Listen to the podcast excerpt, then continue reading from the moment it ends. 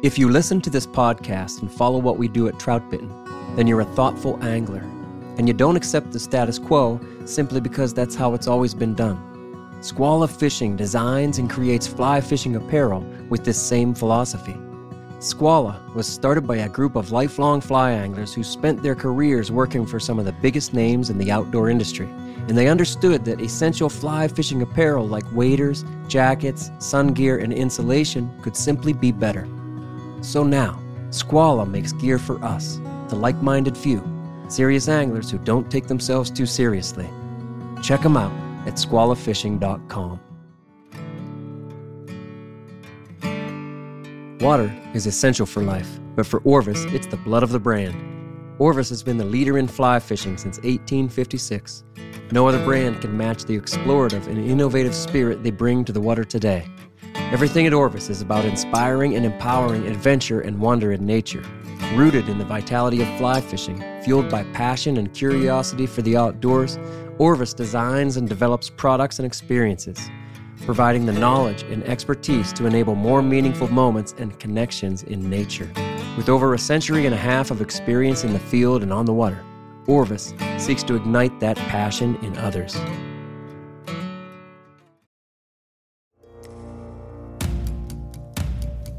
This is the Trout Bitten Podcast. Trout bitten. Trout bitten? Trout bitten. Trout Bitten. Trout bitten. Yeah, Trout Bitten. Trout bitten. It's about trout. Wild trout. This is Trout bitten.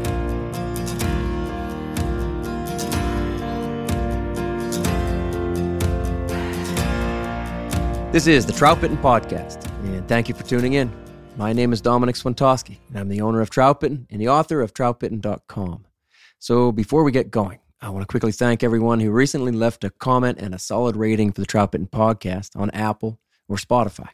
Seems like every time I bring that up, we get a lot of extra ratings coming in, and so thanks to everyone. That helps a lot. All right, tonight's episode is about wind and how to deal with it as fly anglers. Wind and how not just to deal with it, but to sometimes use it to your advantage. So I like to say that there's always some element that you're battling out there. Sometimes there's more than one, right? And we did a full podcast on those elements in season one called Dealing with Weather and Fighting the Elements. In that episode, we touched on the sun, low water, high water, heat, cold, rain, snow, ice, and that's right, wind. All of these elements present challenges to overcome. And then Bill tried telling us that heat was the toughest. But Trevor stood up for wind. And I think that many, many of us agreed that wind was pretty tough. Uh, wind challenges our cast and it it challenges our drifts the most of all these elements. It forces us to adapt our presentations the most, and it makes some of our favorite styles actually impossible to fish that day. Uh, but there is always a way to beat it, or to at least deal with it, and sometimes do more than even make the most of it. There's always a way to make things work.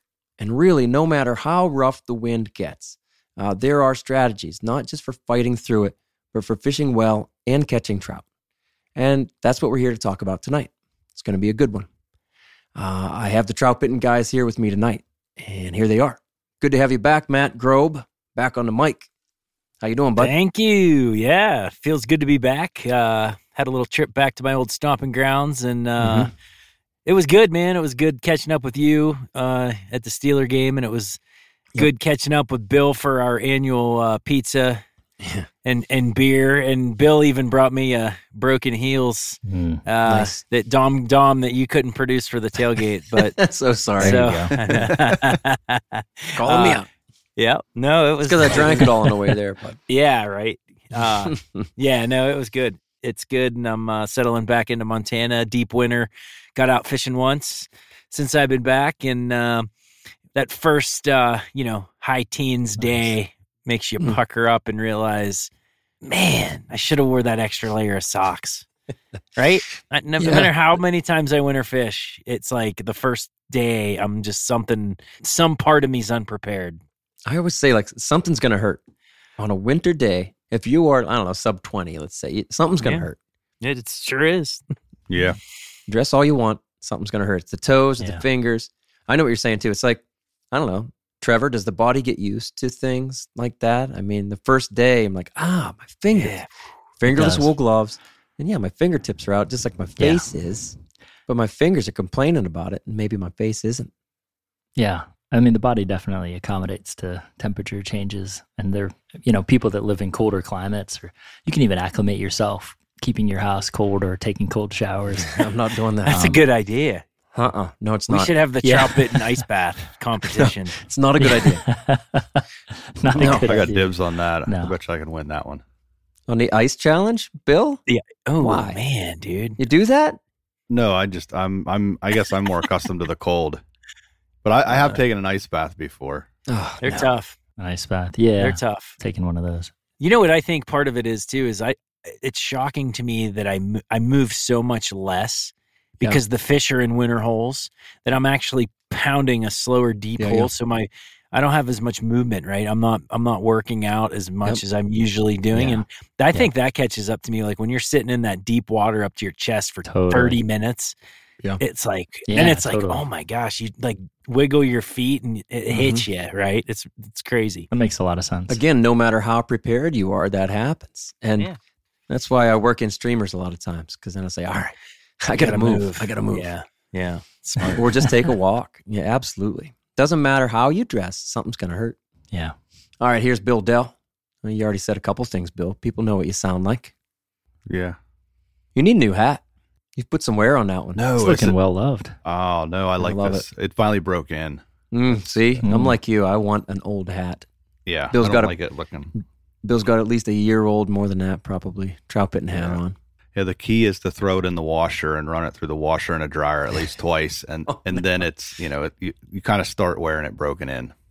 I like it. Hmm. There's Matt's too. Matt has a little bit newer one. Yeah, and I like to keep it clean. I know you do. Hey, here's uh, Trevor Smith. Please say hello, Dr. Smith.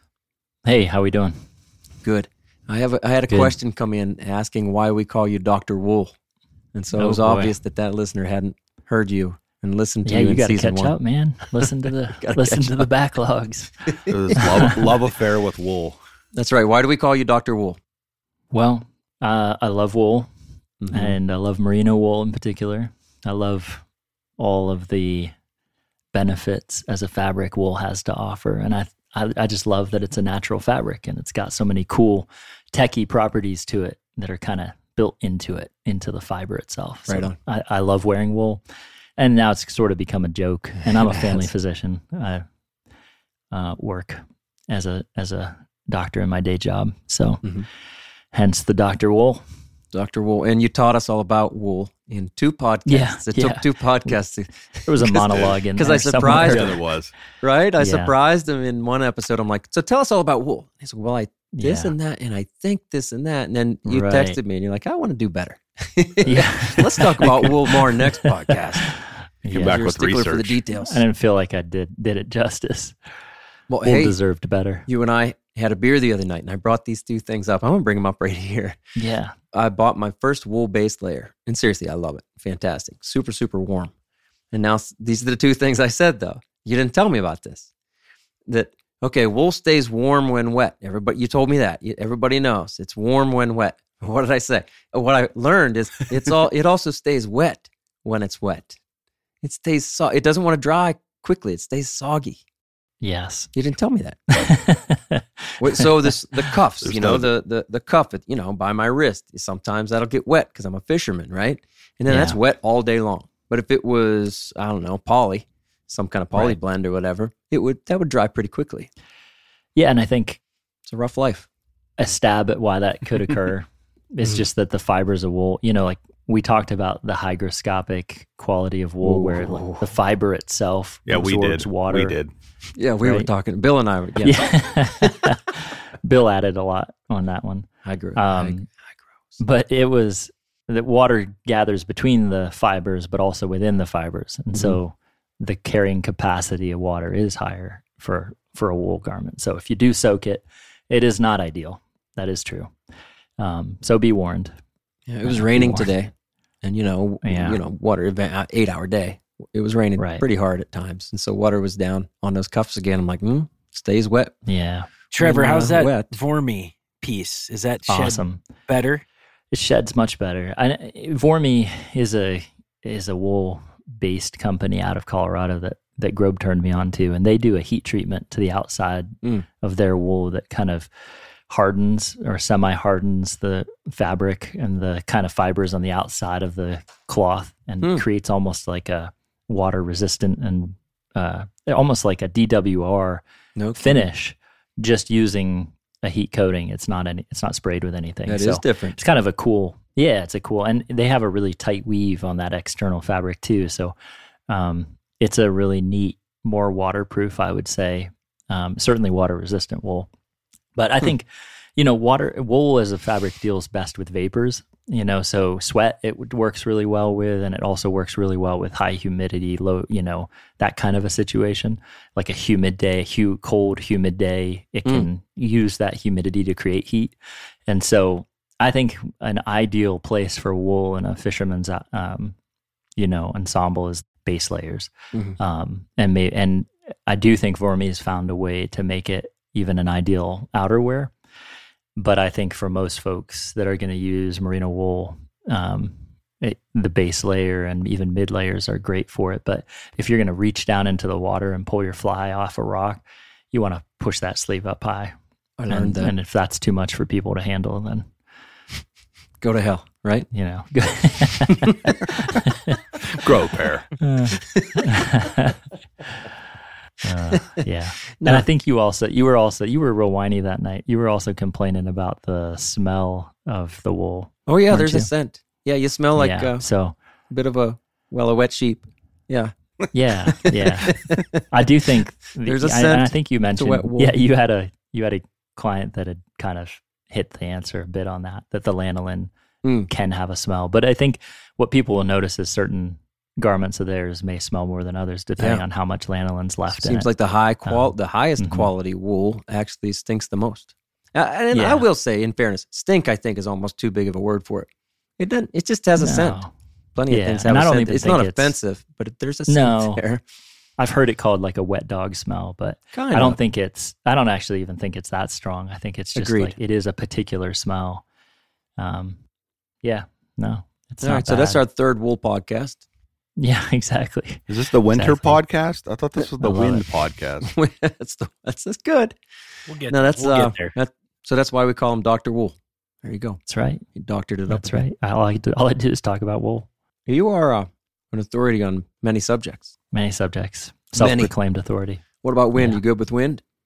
I'm great with wind. You had a lot to say on the uh, on that other podcast, yeah. on that season one podcast where we talked about all the elements. You were the first proponent of wind being the most difficult.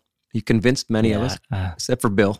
He's on heat being the most difficult. I'm on heat because I'm because I'm the fat kid. You know, that's No, the hardest thing don't. for me. To, that's the hardest thing for me to fish in. I do agree it's super uncomfortable. I just yeah, and I think you were thinking about it in the sense that like if heat if you took heat all the way to influencing even the fish and the water and if the water was warm and all that like that and that makes sense to me but I was imagining a scenario in which the water's still cold Mhm. you know in our our relatively temperature stable streams and yet it's hot outside I'd much rather fish in that than a than a super windy day yep So wind is it. I, I mean, wind is tough. Let's let's Wind do it. it. You guys ready to jump in? let's do it Yep. All right. As fly anglers and tyers, we understand the value of having the right tool for the job. AvidMax.com offers over 20,000 products and the knowledge to help find the right tools for your job, whether that be at the tying bench or on the water. Listeners of the Trout Bitten podcast receive a discount at AvidMax.com. Enter the code TROUT10, that's the number 10, at checkout to save 10% on your order. Orders over $25 ship for free, so you can put more gas in your tank or beer in your cooler. For all things fly fishing and tying, elevate your game with AvidMax.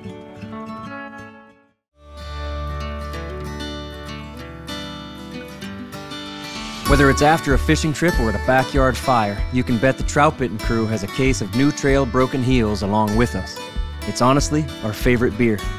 This hazy IPA is smooth and full bodied. Hand selected citra hops lead to notes of bright clementine and juicy ruby red grapefruit. Broken Heels is a keeper. New Trail Beer is proudly brewed in Williamsport, Pennsylvania, and delivered cold to your favorite craft beer retailer every week. At New Trail, it's not about being the best angler, it's about getting out there. So enjoy nature's moments and reward yourself for a day well fished with New Trail Broken Heels. It's Trout Bitten's favorite beer. So on windy days, I've had a few clients even ask me if we're still going to fish. we still gonna, we're going to fish in this? I'm like, yeah, we're all right. You know, and we're not talking about tornadoes here. Okay, but we're talking about wind. It's moving the trees back and forth. You're hearing the trees groan sometimes and creak. And yeah, if you didn't hold your hat down, sometimes that could fly away. You know what I mean? Some some heavy wind here. That's what we're talking about tonight. And I've seen anglers, you guys too. You're out there and they'll just give up early and walk back to the car. While I think most of us keep fishing, um, just because there's some heavy gusts there that kind of get the best of those guys, Hmm. and uh, that's all right. And then the parking lots are often empty if there's just you know major Yeah. wind in the forecast. Now that often comes with rain too, but what comes with that is clouds, and we like that, right? I mean, Yeah. so, Yeah. because we've acknowledged that tough weather is is something that trout seem to really like, and Yeah. you know, clouds, great, so much better than sun. I'd rather, well, I'd rather have a windy day with with clouds than a sunny day that's calm. Seriously, Yeah. I do better, Yeah. Yeah, I agree with that. uh, and I think most people do, and that goes that's across the fishing spectrum. I think um, most people acknowledge that, and yet those same people will often stay home because they're they think of them as bad conditions. And it- it- it's something they see as a negative. "Ah, I don't want to be uncomfortable out there, or oh, you can't even fly fish in that wind. But we kind of see this as an opportunity a lot of times to first of all have a lot of water to ourselves, and second, I, we're going to talk, you know, through this podcast, and especially at the end, I want to highlight a couple things we can do because of the wind, which actually help you out sometimes. But let's start with this, guys. Do you think that the wind bothers the trout at all? Do you think it affects them or bothers them? I don't think it bothers them. Mhm. Uh, I can think of more situations where I think it creates better fishing. Hmm Like it's it's blowing things into the river for the fish to eat. Mm-hmm. Yeah. Now, I mean, I've been on rivers that literally had white caps Yeah, from wind. Yeah, Yeah, maybe it would. Maybe at that point it affects them if there's a hatch. You know, there's a Mm. white cap, and so it might be harder to for them to feed on the bugs, at least Good on the point. surface. blows the But- bugs right off the surface. Yeah, That might be the only thing I could think is, yeah, if you have a good hatch and it is windy, it you know the sailboats just blow straight off the water, and so Hmm. fish don't get to kind of sit there and pluck them off the surface. good point. Yeah, I'm kind of with Bill on that. I do think, I've, I mean, in summer in particular, I think terrestrial season can be augmented by the wind when there are bugs in the trees and leaves and Mhm. banks, grass, etc. I think that's probably seasonal, though. I don't think necessarily all times of the year does that necessarily hold true. Uh, the other thing that I think potentially would aid your fishing is that wind on the water creates disturbance, which Mm. reduces the clarity of the surface, and that could, per- you know, create a perception of safety for the trout, Yeah. where you don't have aerial predators able to see Yeah. down through the water column as easily. So Yeah, I so instead a of it, second, yeah, yeah, so instead of it bothering them, I think it can kind of Mhm. make them Turn feel them more on. secure, like you're saying, just like Yeah. rain on the water. We had For some sure. really uh, low and clear conditions, and then when we, throughout the fall, when we started getting some rain, I noticed that those trout, even though the water hadn't come up yet, the trout were just much more well forgiving about your presence. They didn't Yeah. well, they didn't see Yeah. it coming from as far just because of the surface disturbance of the rain. Yeah, surely if you have heavy wind that's that's rippling it up a little bit, those are ripples, you know, and the trout right. like it. I don't think it bothers them. I don't think they care. I don't think they care Yeah. if it's raining on top of them. I don't think they care if it's windy up in the air. They don't care. They're in the water. They're already wet. yeah. They're already wet. What do you see, Grobe? Yeah, I mean, I think I agree with what everybody said. I think bother, if we're sticking to the point, bother. I think the only Mhm. situation where they would be bothered is I, I firmly believe like when the sulfurs are at their peak or, you know, uh, uh, blue wing olives. I think there's a time where those fish are up and they're looking for those sailboats, right? Like that's a primary food source. So seasonality at certain times, I think they could be bothered that their blue wing olives are blowing off the water or their sulfur duns are blowing off the water. But that would be the only, you know, time where I could see the fish being annoyed that their food isn't Mhm. readily available. Um, but you know, on the flip side, Trevor, like you said, I mean, other times the wind is aiding Yeah. them. Grasshopper fishing out here is Ooh, a prime example. Good one. Good one. that's a terrestrial, right? Like they those fish, the wind.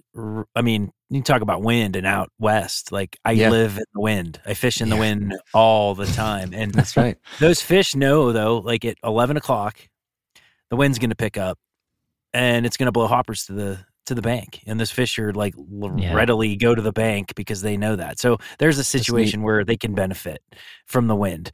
Um, so yeah, I'd say more than not, it doesn't bother them. Yeah. Yeah. I think what we're all agreeing, and maybe we're all missing something, but we're all agreeing that really the only way it affects them is with that dry fly fishing. Yeah. Hey, let's briefly, though, acknowledge the problem of wind in the first place. How does it affect the cast? And does it affect the drift? How does it hurt us in the first place? And then let's talk about how we each kind of like to overcome it um, with different styles. Uh, how's it mess you up? For me personally, it the biggest detriment to the wind is the presentation of the flies. Mm-hmm. and I'm speaking on even if you're if I'm dry dropper fishing or if I'm tight line nymphing, when you get a steady enough wind, it creates unnatural movement on the surface with your dry fly or on your your tightline rig, right? It just pushes it unnaturally faster Yeah. than the current sometimes when the wind's that bad. And the other big piece is you lose contact for me, right? You get that little bow in your sighter because the wind's blowing the bow and your flies are upstream and Mhm. it, it can be tough, right? You can count, you can try to put more weight on to fix that problem, and we'll talk about that. But that for me, that's my biggest uh, issue is the drift. Yeah, right on. yeah. Yeah, I, I can think of many fish that I've missed with that little I just loss of contact with that, like you're saying, that bow and the sighter, and yeah, it quickly becomes frustrating. Yeah, and when I'm fishing dries and it's super windy, and if we're, if we're talking about the drift, um, I might need to mend, and I go to mend, and there goes the wind pushing me actually the wrong way. As soon as you unsuction Yeah. that that line from the surface, it, go, whew, it gets pushed around, especially in heavy wind. Yeah. So the drift suffers, and it's the drift part, but the cast is extremely tough too. Oof. Sometimes, whether Yeah, you're on a dry fly or you're on a tight line rig or whatever, we're fishing. I mean, it's influencing the cast and the drift. It'll Oh, yeah. push your cast around. It'll push your drift around. It depends on the directionality of the wind. If Right. if the wind is blowing downstream or upstream directly, one way or the other, it's going to cause inaccuracy in your casting as well. Yeah. Yeah, no doubt. Definitely hurts your accuracy yeah. in the cast. Yeah. Trevor? Yeah, I think I mean, and you're talking about cast accuracy, presentation. It's basically every aspect of fishing. You know, I think Kind of, right? It's, that's, why what's so hard it. about it to me is like you can't not think Yeah. about it, right? It's in it's everything you're doing is going to be Mm. frustrated to some extent by that wind and and on our streams and some of the narrow streams or depending upon the bank and the wading situation, you can't always get into a position where you can make it favorable for you or or work with it. So Right, it, right, right. yeah, it just frustrates me a lot. I don't care how good of a caster you are, hmm you're you're getting tangled too, right? So you're you're not only are you dealing with casting Yeah, issues Yeah, good point. and drift issues, but you're not fishing as often because you're getting Mhm. tangled, right? I Mhm. mean, I don't care how good you are, you're dealing with some birds' nests when Yep. it's super, Yeah. super windy. That's because it takes away that accuracy. And you're real good, you know, without the wind. Then you just have to compensate for it. And we're about to talk about all that. But you can feel that wind coming from your over your left shoulder. So you know you got to kind of punch that back over to your left a little bit because the wind's going to push it to the right. It's uh right. it's that compensation and you eventually can work with it but yeah man it's you're going to be tying a few extra knots because of the wind you gotta stay calm Yeah. don't get mad all right so bill brought up you know the wind direction let's jump in here we talked about the problems but then some solutions and i'm going to say the first thing is i'm kind of always trying to recognize where that wind is coming from i just brought up okay it's coming over my left shoulder one of the things I do, and I recognized this years ago, I like to kind of, on a windy day, I, I kind of want to have my ears out. I don't necessarily like wearing a uh, stocking cap. I'll, I'll Hmm. get, I, I'll try to not have that on if, if I can get away with it. Now, of course, sometimes you just have to have your ears covered to stay warm. But I noticed, like somewhere on my body, I need to feel where the wind is coming from. And on these windiest days, honestly, today was one of them. Kind of ironically, we had a lot of wind today, and it, it was swirling front, behind, to the right. Hardly ever came from the left today, but I was very aware of it because it wasn't that cold. It was like 45, 50 degrees. And for a lot of the day, I had my hood down and you just kind of be, you're sensing where it's coming from. And when it's swirling, I want to know where that's coming. Oh, it's switched. It's behind me now. Okay. I'm going to punch a, a back cast a little, a lot more firm back there. That's important to me is to recognize what direction it's coming from so I know how to deal with it. And I think as we go through these, we're going to talk about how you deal with it. Dry flies, I can work with it, best work with it coming from a different angle with dries than I can with a nymph. I like Yeah. that.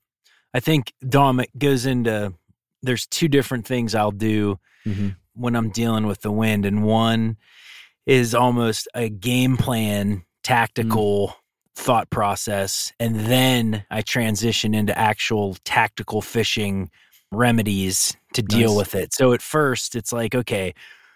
There's a few things you can do, right? You can do what you're talking about, wind direction. That Yeah. could potentially influence what side of the bank I choose to fish absolutely. um, the other piece to that with the wind is, you know, everybody's river is different. You got bends, you got canyons, you got some sections that are harbored from the wind for whatever reason a lot more than other sections, right? That Yeah. are wide open. And so you Yeah, can yeah. tactically try to, you know, make a game plan bef- the night before to figure out, okay, the wind's going to be 20 miles an hour, a westerly wind at 20 miles an hour. So maybe I'll choose this canyon stretch that's isolated from the wind specifically to avoid it. Um, the other two pieces to that, this is uh, applies out here specifically, and I think it applies back home a little bit too. But traditionally speaking, the wind is much more prominent from like 10:30 to f- you know 7:30 out here, and and uh, Mhm. maybe not so It much back down. back home but it's that's when it hits so if you go dawn patrol you know you go first light and you go last light you can Mm. kind of avoid That's a good point. the bulk of the wind if you ch- if you don't want to really get involved in it you can get early morning or late and we can talk about the tactical stuff later but that's my pre pre-game stuff Pre-planning. right? I like Yep. it. Even the day before, the evening before. yep Well, I told you I knew it was going to be windy today, and I guided, and uh, we walked into a canyon stretch. And canyon's an exaggeration of the word, but that's what they call it. Anyway, Sure. we went down it because I knew that you'd have you know high trees up on a hill breaking a lot of that wind.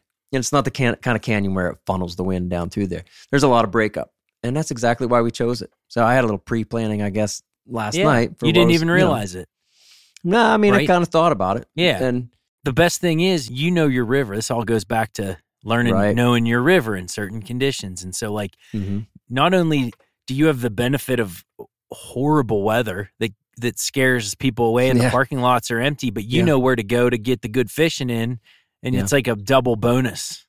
It is. And you know, you only learn those things usually the hard way. And I could tell you multiple places on one of our favorite, the biggest one that we fish a lot. eh, There are places you do not want to go when it's windy because that wind does get funneled right down through that gap. And that's the worst. But, and I learned that the hard way. And I, I could tell you stories about being out there, you know, in 20 degrees and here comes a windy day. And whew, you know, sometimes I stuck it out. Sometimes I took a walk and went around the bend and changed everything. You earned it. Yeah, you Yeah. got to earn it, like you say. But yeah, you learn the hard way. Yeah.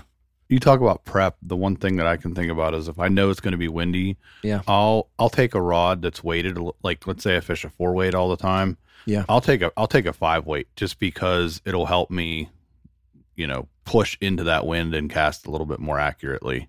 Oh, for sure. I mean, a rod, uh, no matter what I'm fishing, whether it's a dry fly and a fly line or a tight line, I'd much prefer a more powerful rod. I don't want to be stuck with a two weight um, No. in on a windy day, No. no matter No. what style I'm fishing. That's for sure. So let's talk about like some strategies. Like once you get on the river, one of the first things I do Yeah, yeah, yeah. is if I do know it's going to be windier, like I'm going to fish a thicker leader system. Mhm. So I'm going to fish like a 20 Mm-hmm. butt section because I know I'll have the power to kind of push through the wind. Yeah. Right now, on. Bill, real quick, are you referencing all different techniques?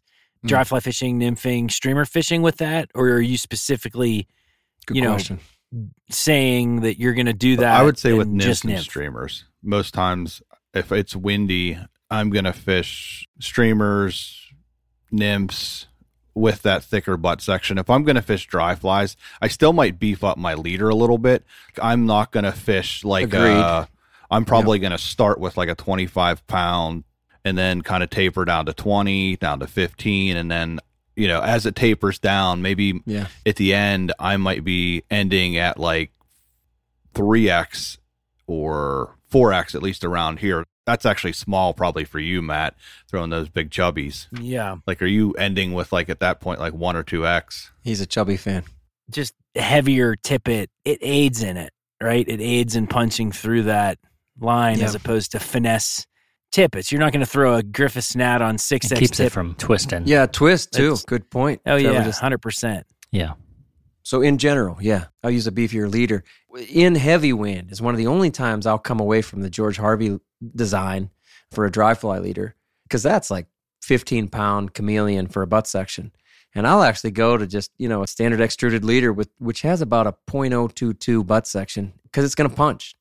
And I like that. So yeah, beefier leaders. Another thing I do a lot is just fish closer. I mean, that's that's a general principle for Yeah. fishing in the wind. Don't fish 50 feet away.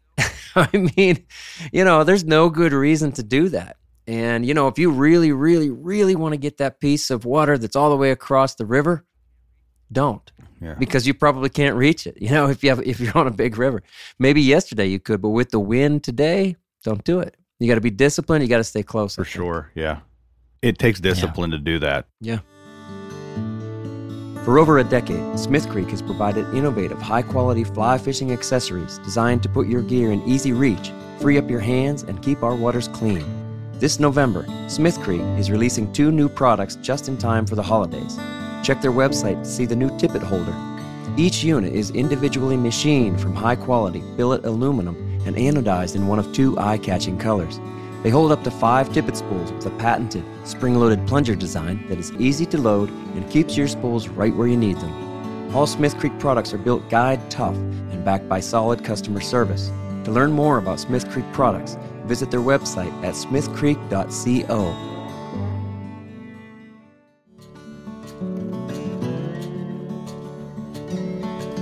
Precision Fly and Tackle is a family owned business with a passion for the outdoors and a sense of adventure. They are anglers who enjoy every moment spent on the water with family and friends. Precision Fly and Tackle carries the widest selection of Euro rods, reels, lines, leaders, flies, and accessories. From the beginner to the advanced angler, Precision Fly and Tackle can outfit every angler, no matter the budget. Visit them online at precisionflyandtackle.com. Then use code TROUTBITTEN10, that's the number 10, for 10% off your order. Gear up with Precision Fly and Tackle for your next adventure. For me, it also, you know, as I think about how I'm going to fish that day, it really does make a big difference to me to know exactly where that wind's coming from and if it's a just kind of like one strong predominant wind because I'll I'll change potentially what stream I fish and potentially the bank that I'm going to fish. Yep. I don't want to set myself up to be waiting into the wind, casting into the wind all day if I don't have to. Um, and if I can if I can match that wind to a stream that I can fish with the wind heading downstream or with the wind at my back or my approach to that stream is best from one bank, that's what I'll do.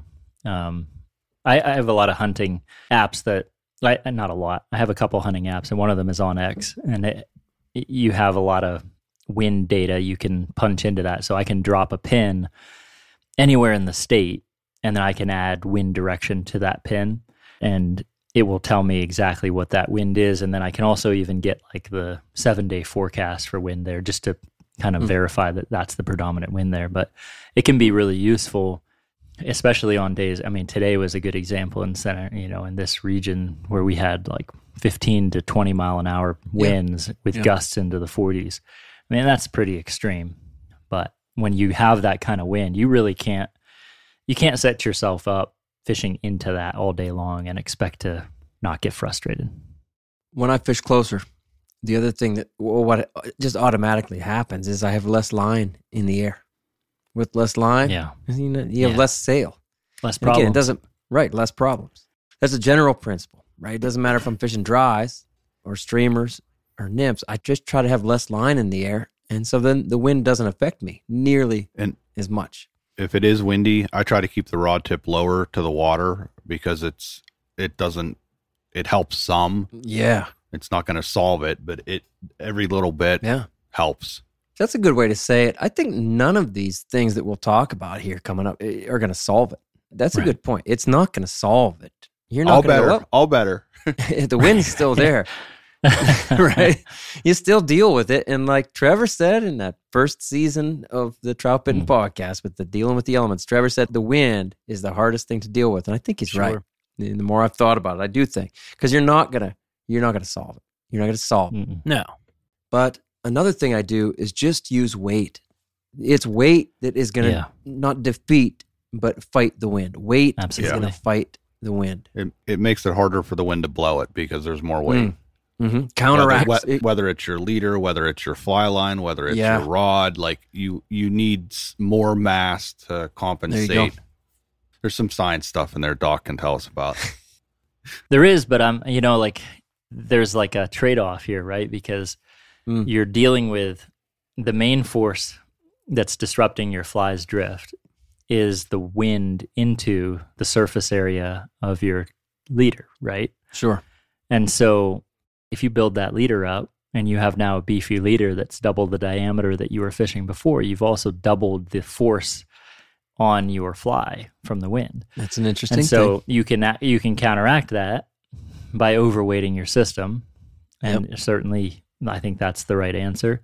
But there's also probably an argument for minimizing wind drift on your your sighter itself and your leader. And so Dom's point, keeping less line out of your rod is big, not fishing as far away from yourself because Yeah. having eight to 10 feet of line out of the tip of your rod is a big difference as opposed to 20 feet of line out of your rod. It is. Yeah, I don't know if there's like an argument for the slimmest leader you can produce and overweighting your system and sort of acknowledging that the wind is a time where lobbing is a thing to do, right? Is there is Never there lob. a place for Never I lob. said the Oh, uh, L word. the L So word. the is L there word. a place for for ugly casting in the wind just for the sake of No, minimizing your wind? I've never. that's another drift. thing. Mm-mm. No, Never. you need speed. no, I'm sorry. I have to get in on that. That's all right. You I'm need just posing the question. speed. Right? No, I love it. You're like that. You're, you're always like, I don't know, but you actually know. you have your strong Setting opinions on that. He Yeah. is. No, seriously. In wind, oh my, you really have to have good casting skills, and the only Yeah. and good casting skills are built on good, crisp uh, casting, speed in between two points, and that's Mm-hmm. what's going to give you turnover. You try lobbing in the wind, you're getting pushed back by that wind, or whatever dir- the direction is of that wind. That's Yeah. going to take your fly. Instead of you having the power, the wind uh, overpowers you. So we talked about using, I say, counteract the wind with more weight. And Bill, you brought up using a stiffer butt section. Well, along with stiffer goes thicker, and thicker is more weight. Once again, I mean, we think about a leader. Not Yeah. too many of us think about how much a leader weighs, but that's the point. It does have mass. It pushes, and once again, that's you're using a thicker leader to counteract the the wind, the, the resistance and everything. You're pushing through it with a heavier leader. That's really it. But then Trevor, you bring up a really cool point. Does hey maybe we should go the other way and use a really thin leader so that the wind doesn't push on that leader as much? My answer to that is no. Uh, I'd rather go with thicker to have more power because well experience has taught me that that works much better. If I go you know, with really thin. e- Even again, I said I don't use a Harvey leader in really heavy wind. I need power. I need punch. I like This- it, and this- I, I think like I think maybe the an- I'm going to also pose a third scenario where the answer is somewhere between what we're talking about because I do think so. If you have the tighter your Just loop, don't say lob. No, I will not. The tighter your loop. so if you have a thicker leader and you have more mass and you can keep your loop tighter, the vert the vertical height of your line in a cast is going to be Mhm. less, right? So you Yeah, yeah. compress that distance. That's Loop. that's also Tight loop. affecting how much the wind's affecting you, right? If you have a Mm-hmm. if you're casting 20 feet of line and yet your vertical height of the cast is two feet, three feet, versus you're lobbing it, it's going all the way over your head and down in. Big arcs. That's a 20 foot vertical loop, right? So It all is. of the wind is hitting that leader versus the wind, Oh, that's you know, hitting a much smaller portion of it. However, once that line is in the water, and you're now drifting, there's where I think there's, you know, I don't know. Is there a, it, it, does the sighter matter, right? Or uh, could you optimize a, a, thinner sighter? And is there even a place for thinner tippet, like to for that distal section to have less tippet drag or less like wind drag on your tippet, or do you prefer to fight that by having a really steep angle off the water where you're basically keeping your line, your rod close to the closer to the water, right? And I think of it as a shallower angle, but a I shallower you. angle. Yeah, yeah. I'm sorry, mm-hmm. steeper. Yeah, no, it's a shallower angle for sure. Mm-hmm. So a shallower angle between your your line and the water, and mm-hmm. is that a better way to counteract the force? Yeah, Bill's itching here. Go, Bob. Yeah, yeah, go for yeah, it. So I, I, I ran into the so I ran into this scenario this fall when I went on a when I was on a fishing trip. The first day, yeah, um, I got there and it was you know low, clear, and I was expecting, you know, hey, this is going to be tough fishing, and I I prepped and had like a 14 pound butt section on, and huh. I was excited to fish, you know, thinner because this is a river that has a lot of small bugs and so the first day, 20, 30 mile an hour winds just ripping down the river. And I, mm. the first like three, four runs, I, I just could not generate enough speed, yeah. even with a four weight, with that 14 pound. The wind was blowing directly downriver. And you're, so you're on nymphs right now. I'm just clarifying. Um, you're on a tight line nymph system. Yep. Yeah, and so I, I, so at first I tried it with just nymphs, and then the next thing I was like, okay, well let me put an indicator on here because the mm-hmm. indicator is going to give me more mass to kind of push it into the wind. Right on. And I went through the first three runs and just I just felt defeated, and I was like, okay, let me step back and think yeah. about this. Right. And so the next run I switched up and I put the 30 pound OPST Lazar yeah. line on, which is 0.016. There you go. Inches. You Sorry, go. but it, it, sounds heavier no. than it is. OPST yeah. is 0.016. And that's the same as the 20 pound Maxima. Is that exactly. right? Exactly. Very, very and, close. And so, like the next run, I was like, okay, now I felt confident that I could, like you're saying, I could generate the line speed. I could push it yeah. into the wind and I could, you know, I felt like I at least had a fighting chance. Gotcha. I've been through that same thing. I've tried going super thin, you know, uh, uh, if we're again on tight line nymphing systems, I've tried going, you know, micro thin leader, like six pound leader. And you're thinking, like, oh, okay, once it's on the water and I'm drifting, the wind won't hurt me as much. It hurts you. And you know what? I remember when I was a kid and I was fishing Berkley trilene to my, my minnows and it would get really windy. Seriously. I mean, that wind pushed my four pound Berkley trilene around a good bit too. It hurts you. It pushes your micro leader, your six pound leader around almost just as much as your 20 pound. So the advantage of the the weight and the mass and the punch, the push, the power of that thicker leader absolutely I think is a bigger advantage than whatever minor, in my opinion, advantage you get from going micro thin with the leader. You're almost dead in the water with the micro thin stuff. It's good stuff. What about one other thing, Dom? I was going to add. Tell us, yeah. Tactic preference. Like if if the wind's bad, do you yeah. default and go towards just streamer fishing? Just be like, mm-hmm. if if someone's walking to the stream and you get a 35 mile an hour wind and maybe they're feeling lazy that day, you just say, mm-hmm. if you had to pick one of those dry fly nymphing, streamer fishing, what would you guys jump to to make make life easy? Well, that's what I said in the intro, right? It's like some of the tactics that we might love are just out out the window for me. Like I'm I'm not going to be able to do that. Bill, throw meat. Yeah, streamers. Yeah. I think because- it depends if I'm wade fishing or or if I'm in a boat. If I'm wade fishing, my tactic would be to what Bill just said to to throw stream a heavy streamer, you know, get in position where you're throwing with the wind and just cover a bunch of water. But if I'm yeah. if I'm in a boat and I'm in a boat a lot, especially yeah. at the beginning of the season and I'm dealing with a lot of wind out here, sure. I don't I can still throw a dry dropper. I might do dry dropper just because that extra weight allows me to punch through the wind, but because yeah, I can drift nice. so long, mm-hmm. it's it's you know, it's a little bit more you know, maybe I like to dry fly fish, dry dropper fish out of the boat when it's windy, mm-hmm. um, because I'm not mending as much, you know, right, and the right. boat, the boat's nice. doing a lot of yeah. that work. Once it's on the water, there you go. It's fishing. Yeah. right? It's it's fishing all the way down. Like you say, the boat, the guy on the oars is doing the work. You're doing a lot of work. for sure. Yeah, that's a good point. So for me, the easiest way to beat heavy wind is a streamer. When I'm on a streamer, I don't care if I get some drag in the system. Drag is okay. I can work with that. I'm trying to move my streamer anyway. Yeah. I don't like trying to get really pure dead drifts on anything, whether it's a dry fly or a nib, you know, when it's really, really windy. Maybe we should dig into that. I mean, right, let's let's go with dry flies. Let's go with dry flies real quick.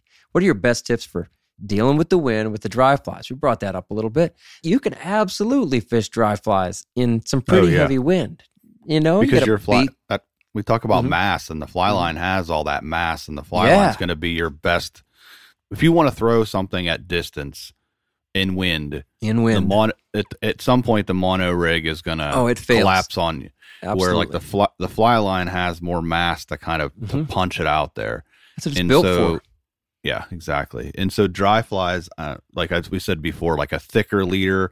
I'm also Mm-hmm. doing a shorter leader because the shorter leader also gives you, you know, a, a better punch. Like if you're going out there and trying to throw a 12 to 14 foot leader in the wind, it's not going to go well. So Yeah, like I'm probably looking at like nine, maybe eight and a half to nine foot, depends on your size of the river. Sure. But you know, I'm probably not going above 10 feet. I'm probably at nine. Yeah, yeah. The the shorter leader preserves the power that is inherent in that fly line, which is what it's there for, is to push things Yeah. out there. I'm not going to use a three weight fly line and a three weight rod. You know, I'm probably going five Yeah. or even six weight. Matt, Right, I mean, right. you're experienced with this, right? What's your choice in heavy wind?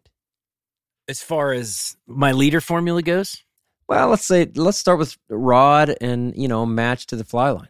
yeah, I mean, I'm I'm fishing my 9 Mhm. foot five weight. Sure. Um, not even thinking twice about it. With a, I still do a nine foot. I have a nine foot Harvey leader that I, I, I'm not going to call it a Harvey leader. I'll just call it a leader that I tie and shorten the butt sections, Yeah. make it stiff, and then my tippet section might only be, let's say.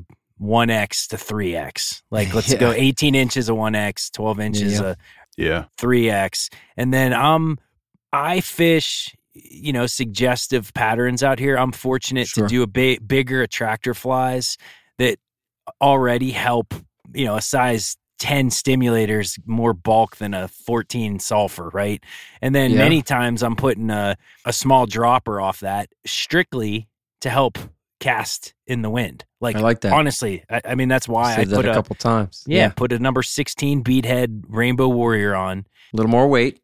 Yep, a little wind. more weight, and then and I, and I put you know only a foot of dropper on that bug, and I'm not really looking at you know trying to get down to the kill zone for nymphing. I'm just trying to put on more weight, and if Mhm. I catch a fish eating emergers, so be it, right? And Just it'd be bonus. shocked how productive that is. Well, you snag them a lot, don't you, Matt? I mean, isn't that that's your goal?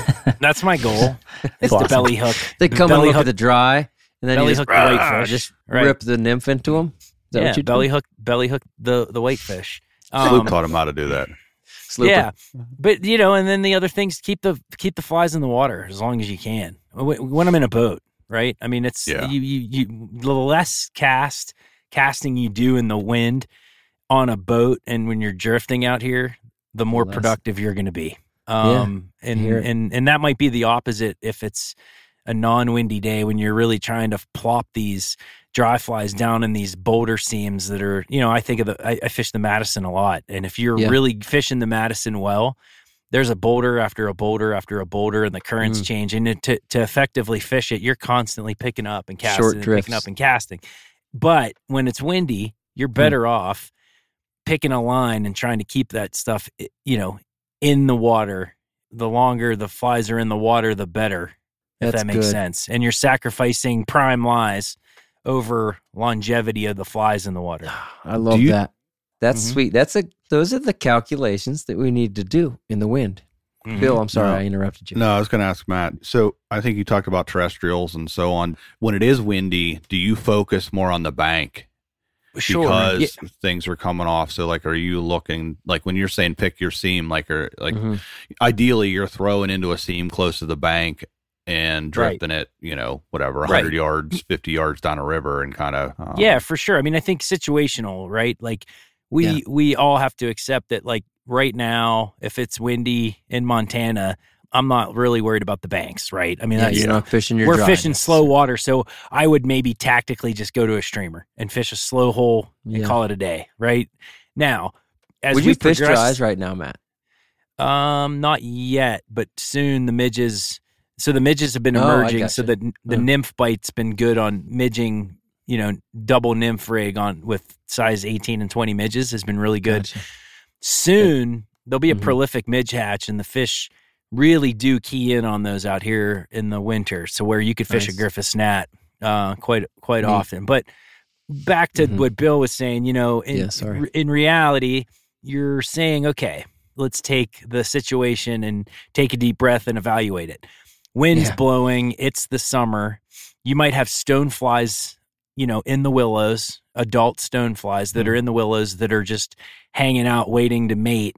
And all of a Mm. sudden the wind gusts come and then the banks do come into play. The the bugs aren't in the middle of the river hanging out on the rocks as much Right. as they are they're the in the willows. go to the go to the Yep. edges. That So emerge. that totally makes sense. So a hundred percent, Bill. I'm going to change, and you don't. And trust me, those fish are going to react to that too. You're going to see all these size six salmon flies plopping in the water. You, every fish in Yeah. the river is going to go towards the bank, and so I would change tactics from fishing mid river to banks then, and I would also do it with the grasshoppers. When the wind picks up in the afternoon, hoppers are on the bank, and fish know it, Yeah. and and I'll change tactics from mid river to to bank fishing. Um, it's all what's going on, right? Take a second to think because in, Yeah. instead of just doing doing the same old thing, because stuff changes throughout the day on a river. I like it. Matt, will you please use the term farmer's cut again? I like that term. What the farmer's cut? Farmer's cut. I like that. When did I say that? When the farmers cut the field, Yeah, dude. You said Yeah, you called they- the farmer's cut. I was Yeah. like, oh, that's cool. uh, you get you. There'll be a a, you know s- thing. a, s- a secret uh, forum or a message board will go up. Farmer Johnny's cutting his Yeah. his crops down below. Uh, You don't check Big for timber. flows and Yeah. water No, levels. You check on the for- farmer's you cut. check on Right. the uh, brush hog. yes, people are giving them side cash to to wait till August when the ho- when the hoppers are at their best. Like here, sir. You know, why don't you cut that yet. next week? That's Not funny. yet. Yeah. nice. Anyway, that's some good dry fly tips, I think, right? In the wind. Yeah. Yeah. Do you at all think about aerodynamics of your fly, like the dry fly, when Yeah. you're casting into the wind? I mean, I do. I'm not going to use Yeah. the biggest fly, but then again, you got Matt out there, and Matt's saying, Yeah. you, it, maybe you're saying, Matt, that if you do want to use a air resistant fly, then you're putting that uh, nymph on the end to get that weight out there to help Oh, yeah. turn it over. Yeah. And hundred percent. And I'm also choosing like if I'm Mhm. choosing to fish dry flies, Yeah. a bigger attractor pattern, right? Mm. It, it mimics a lot of bugs out here, but you guys get stone flies too. So like So, you could kind of disregard the mayflies that are hatching Yeah. when it's super windy and put on a stimulator and you might be surprised that you get Mm. Yeah. maybe more action than you would on a Hmm. sulfur dun that you can't see that gets blown off just Mhm. because I don't know that those fish are seeing that stonefly that you're not seeing that you don't Yeah. maybe it's it's not as abundant to the eye but it's it's happening Yeah. right those stoneflies are out there black stone you guys get black stoneflies brown stoneflies right Yeah. there's a lot of stoneflies um Yeah. out there and so maybe it's just because you're, you're we're not seeing them in as heavy numbers doesn't mean you, you shouldn't give it a shot I like it. when it's windy, right? And and Yeah. and you could put on a bigger dry fly to see what happens. Right on. Another thing, like when it comes down to casting, I'm going to try to make the least amount of false cast in any of Oh, the yeah. scenarios in the wind because the more false cast I make, the better chance of whatever rig that I'm Hmm. fishing is going to tangle up. Yeah, like Matt said, for sure. In, dry dropper, now you got two things on the line, and yeah, it- it- absolutely limit false casting. That's how I kind of am day to day, but that's even more important in the wind.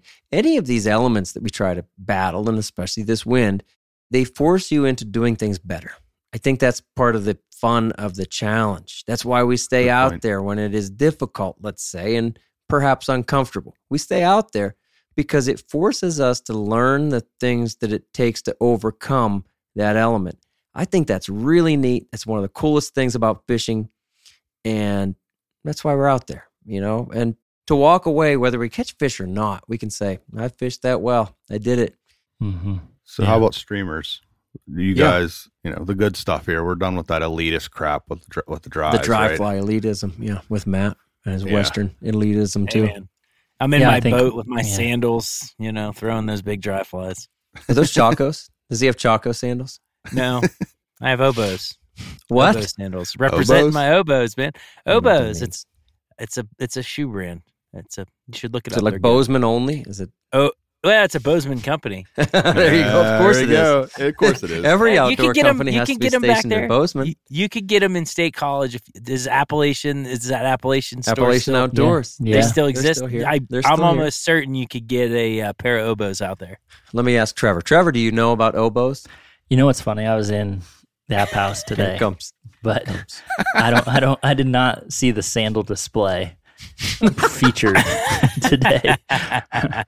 It was all uh, cold weather gear. It wasn't drawing your attention in early December. Yeah, exactly.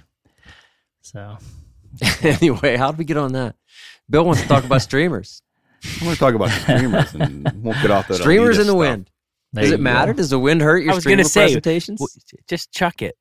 yeah, chuck it, baby. Yeah, I think Go. you work with it, right? I think it's kind of fun too to if if I want to drift and like have more of a a classic tight line looking drift. Streamers Yep. with that presentation, like I'll run a tandem of woolly buggers pretty heavily weighted or I'll uh, Okay. I, I like to actually play around with letting the wind move my streamer. Um, and I, I don't know, just kind of like wor- it, it sort of is like a mental Work with it. it's like a mental win because you're using that that frustrating condition to your favor Mhm. uh, to just create a little movement and you're okay with that movement so That's neat. yeah I'm with that. That's how you're working with the wind. yeah You know, Yeah. you you're using it really to your advantage, and it- again, depending on the angle. And you can, Right. if you don't like Right. the angle, go to the other side of the river. If you still don't like that, maybe go around the bend. If it bends to the, you know, if if you get a Yeah. right angle bend in the river, you're going to totally change things on that wind direction. yeah You can work with it, get Yeah. the effect that you want. I like that. hmm I think of any of any of the tactics. I think the wind Mm. affects streamers the least because Gotcha. streamers are, for the most part, any of the streamers that I'm going to fish are going to be heavier, and you know, you're either the mono rig is either weighted very heavy with that streamer most cases, or Mhm. if you're fishing a sink tip, Sinking line, that yeah. that sink tip is so heavy and it's under the water, and so there's no wind Yep. effect to that at all. Right. Once again, we get back to the uh, the idea that weight in some form or another defeats the wind, Sure. Yeah battles it at least. Right. And you guys know me. I don't. I don't fish streamers much. I, I fish streamers the least amount of everybody here. But like, Mm-hmm. I allow the Mother Nature to dictate sometimes when I fish streamers, Mm-hmm. and that's when I start fishing streamers. Because to your point, Bill, especially in a boat, you, you submerge the rod tip, you know, on the side of the Yeah. boat and start Mm-hmm. Oh, yeah, stripping. no like, effect. uh, you know, there's Yeah. no effect. So it's like, okay, so maybe it's not the best numbers tactic if conditions were perfect that day, but because conditions are gone south. Maybe my best chance to actually catch fish that day is throwing those streamers and just committing to it. And so I, Yeah. I allow that to happen a lot when I'm when I'm fishing out of a boat out here. Mm-hmm. On the windiest days, I know I always have that available. This, I can fish streamers, and it is really not going to hurt me. The wind, I mean, is really not going to hurt me. I can get through it. It's okay with a streamer. And I think you said this earlier, like the wind, at least in our area, a lot of times wind is bringing in a front, or Mhm. sometimes it will be post front. But like Right on. a lot of times, that wind is accompanied by clouds, and so it yeah. it does lean to like streamer conditions a lot of times. Yeah, right on. And out here it's the opposite. Is that right? You get a lot of clear Oh, it's days with wind. It's sunny, Yeah. you know, Yeah. once June 15th hits, it's sunny every day until October 1st. I'm not kidding. Like at the Mhm. beginning, Dom, you mentioned you'd take a windy, cloudy day over a sunny day. And out here, we Mhm.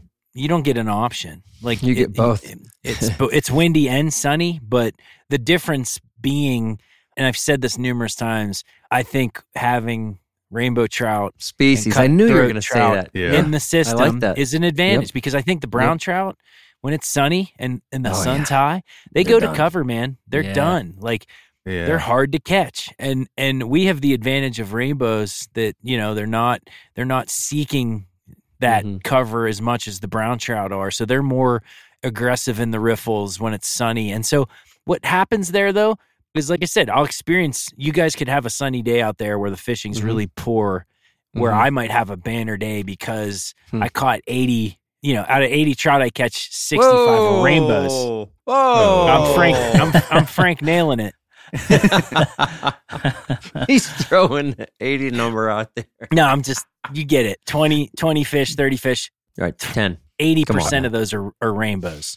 we So- uh, I got you. when we were in Montana. It's just different. when we were in Montana sleeping on your couch. Um, we we got in like two and a half weeks. We got one cloudy day, and it was freaking Mm. phenomenal for brown trout. Yep. on You a saw river the habit. difference. First and I was like, oh, but like we caught fish, like Yeah. to Matt's point, like through the sun and whatever. But we got that one cloudy day, and I was like, oh man, this is good shit. yeah. Yep. So with these Yeah. streamer tactics, again, like I, I say for me, I, I don't care if, about the wind. I hardly care. And I'll use the wind a little bit to my advantage. Like you're saying, Trevor, I, I guess I do care somewhat. If I'm trying to Yeah. actually use the wind to move the move the line, move the leader, okay. But let me back up to dry flies and let me point out, I think you guys would agree with this. I would rather, as far as wind direction, I would rather have the wind in front of me. I'd rather punch into the wind. Let's say that I'm trying to get a dead drift and I'm fishing upstream, and I'd rather punch into the wind because then I can get that wind to actually push a little bit of slack back to me. And what is slack? It ends up when it hits the water as S curves. And that to me is a good thing. I can work with that. If it's behind me, it wants to just straighten my leader out. I don't like that, you know? So if I had to choose, and often we can, again, by walking around the bend or choosing what side of the river you're fishing. But as we move into nymphing techniques, I want it the opposite. Yes. And Yeah. let's say we're nymphing, and we, we're going to talk about indies in a second, indicator nymphing in a second. But if I want to continue tight line nymphing, let's say the wind is not too bad, I can still tightline nymph by overweighting the system. Okay. And then, especially if I have the wind behind me, I don't care much. And Bill, you talked about this in that first podcast when we we went for about 10 minutes we talked about wind and being being a difficult element. Bill, you brought this up. You can kind of with the wind behind you and again, we're casting upstream so we can get dead drifts. You can pull into the wind then because it's behind you. You can bring that sighter and your rod tip into the wind and you can defeat that drag that's trying to happen. You could pull into it. Yeah. But boy, if it's in front of you, how I like it with dry flies, that's bad. It's just pushing drag into your system, and there is no way to defeat it on a pure tight line system. Yeah. I will say with nymphing though, the first thing I try to do is an indicator because that indicator creates kind of when it sits on the surface, it has that surface tension to kind of hold it a little bit. And so that might be a case where I'm not trying to use the thinnest or the lightest indicator I have. I might keep a couple of Mhm. the like Heavier bobber. heavier bobbers and Yeah. putting them out there because they're going to be less affected by the wind. Agreed. There you go. You're using weight again. Yep. It, it keeps coming back to that. Nobody really seems to talk about the weight of an indicator. They talk about so many other elements of an indicator. I love a Dorsey yarn indicator. The yarn weighs literally nothing. Well, the yarn weighs almost nothing, and that tiny little rubber band weighs almost nothing. The Dorsey's great. It's so sensitive, but oof, not in the wind. It's not your best tool. And I use a thingamabobber. I mean, they weigh 50 centigrams. 55 centigrams is what the medium thingamabobber weighs. That's like a number 12 stonefly, you know, with a 3.5 millimeter bead, maybe. And that matters. There you go. You're using that weight to punch you through the wind. The airlocks weigh even more. Those, uh, Yeah. what do they call it? The Oros. Or- yeah. They weigh even more than that.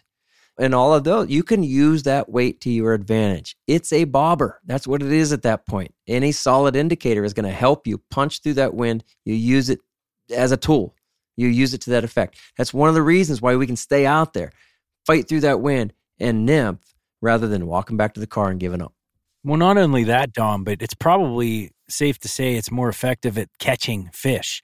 in that situation, right? Not Yeah, only yeah. is it better to fish because of the wind and the problems wind gives us fishing and trying to keep Okay. contact, but it's just downright the better method, I think, when it's that windy. If I'm going to try Yeah. to catch numbers, I'm going to an Indy for the all those good reasons you just mentioned, and the fact that it's probably going to give me the best chance at landing fish that day. Yeah, yeah.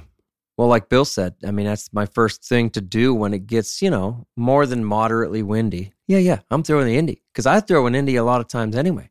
And I'll go tight line to the Indy. We've talked about that. We did a full podcast on tight line to the indicator method. Yes, you can combine the two methods. We do it all the time. But you could throw a nine foot leader or whatever, a shorter leader and a fly line to do some mending and all that. That'll work too. By using the indicator to anchor, like Bill said, your drift to the surface with the Indy, you're very much defeating or at least battling that wind. One thing, if it does get windy, a lot of times I'm going to try to fish in one current and a one current seam, Yeah. and most times I'm going to wade to position if I can to fish directly above directly above me Got it. because Got I it, feel yeah. like like because if you think about it, if you cast at, at a 45 out in front of you and you hold the line off the water at that point, Mm, that yeah. line off the water has a better chance of, it is going to be caught by the wind and blow it upstream or downstream whatever versus- direction. Yeah. versus if you wade yourself into one seam and you cast the indicator directly above you, you can lay the line on the water at that point and it won't have as much effect on it because you're everything is in one seam and coming back to you. I love that. And there you are again with getting close. That's one of the general principles of fishing in the wind. Just get as close as you can. Stop trying to cast. Don't be a hero. That's what you say. Right, Bill? Yeah, don't Like- be a hero. Don't be a hero. Get closer. Yeah. I will use heavier nymphs or heavier split shot, or I'll often drop shot in the wind. I do that a lot. We did it today. I used a 124th ounce uh, drop shot. That's about 95 centigrams. And once again, that's probably about a size 10 or even a size 8 stone fly or whatever, 4 to 4.5 millimeter bead, tungsten bead. And with that kind of weight, especially in a drop shot, well, I'll drop shot when I want to bottom bounce. And I want to use that bottom and that contact with the bottom to once again kind of kind of fight the wind. The wind's trying to push my leader around, but that bottom contact is trying to keep it stabilized. And that that cooperation between the two things is what I'm looking for. That equalization in a way. Now, do you drop shot with the indicator?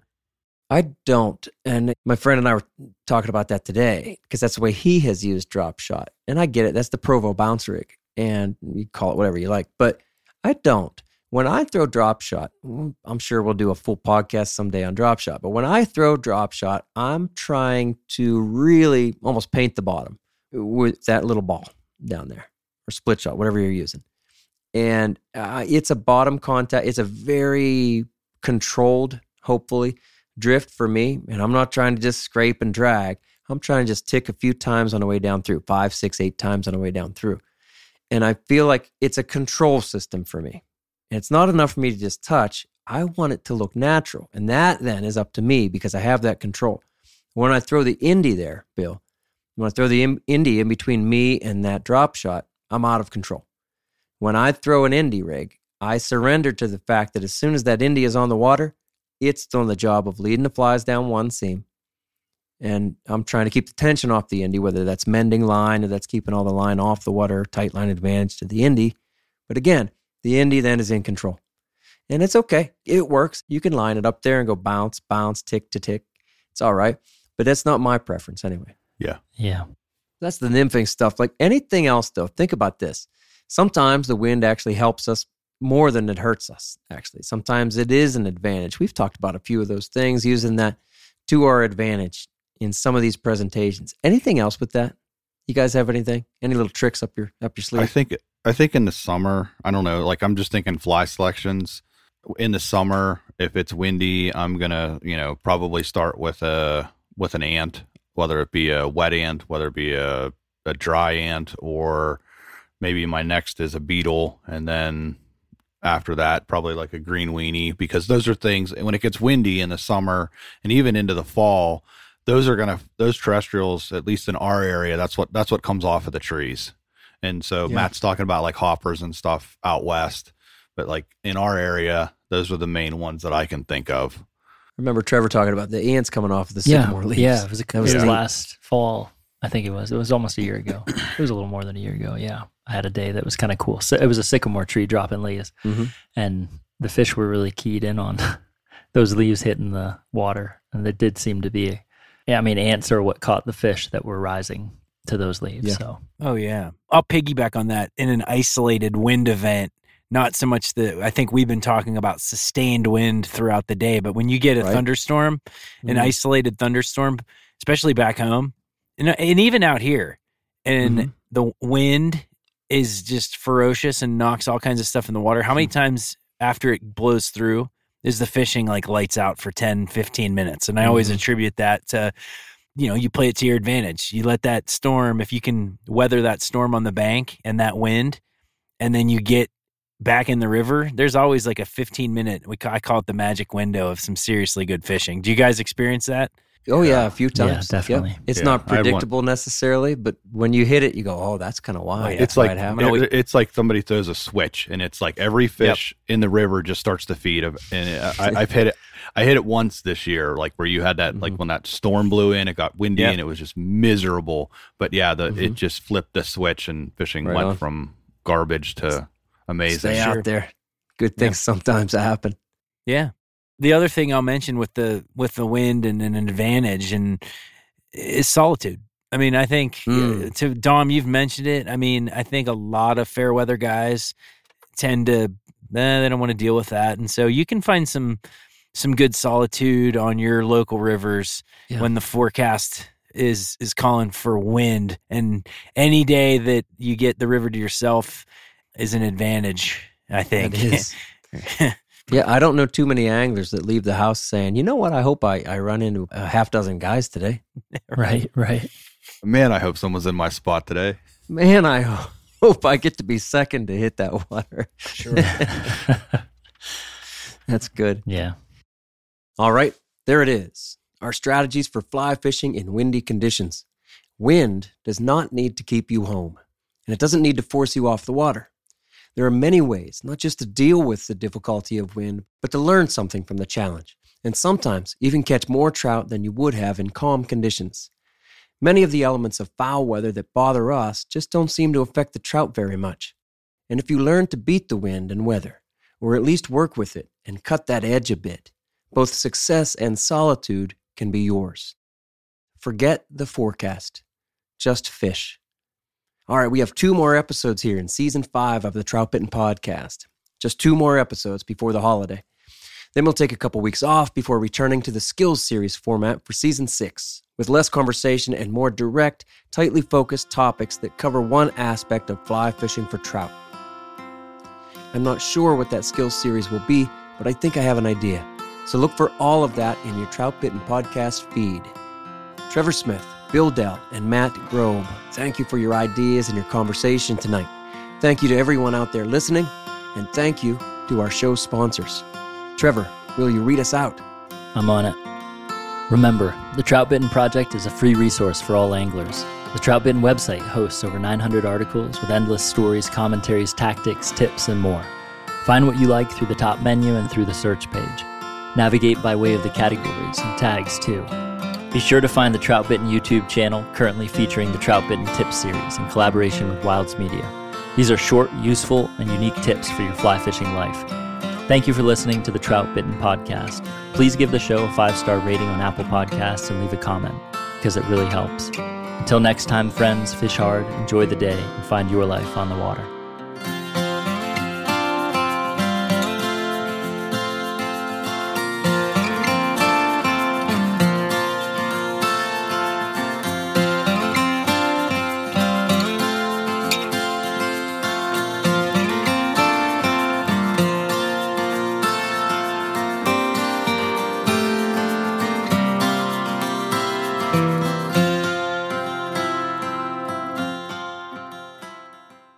Eighty fish. Hey now. 80 fish. Little bitch. Sloop can catch eighty. Anybody can.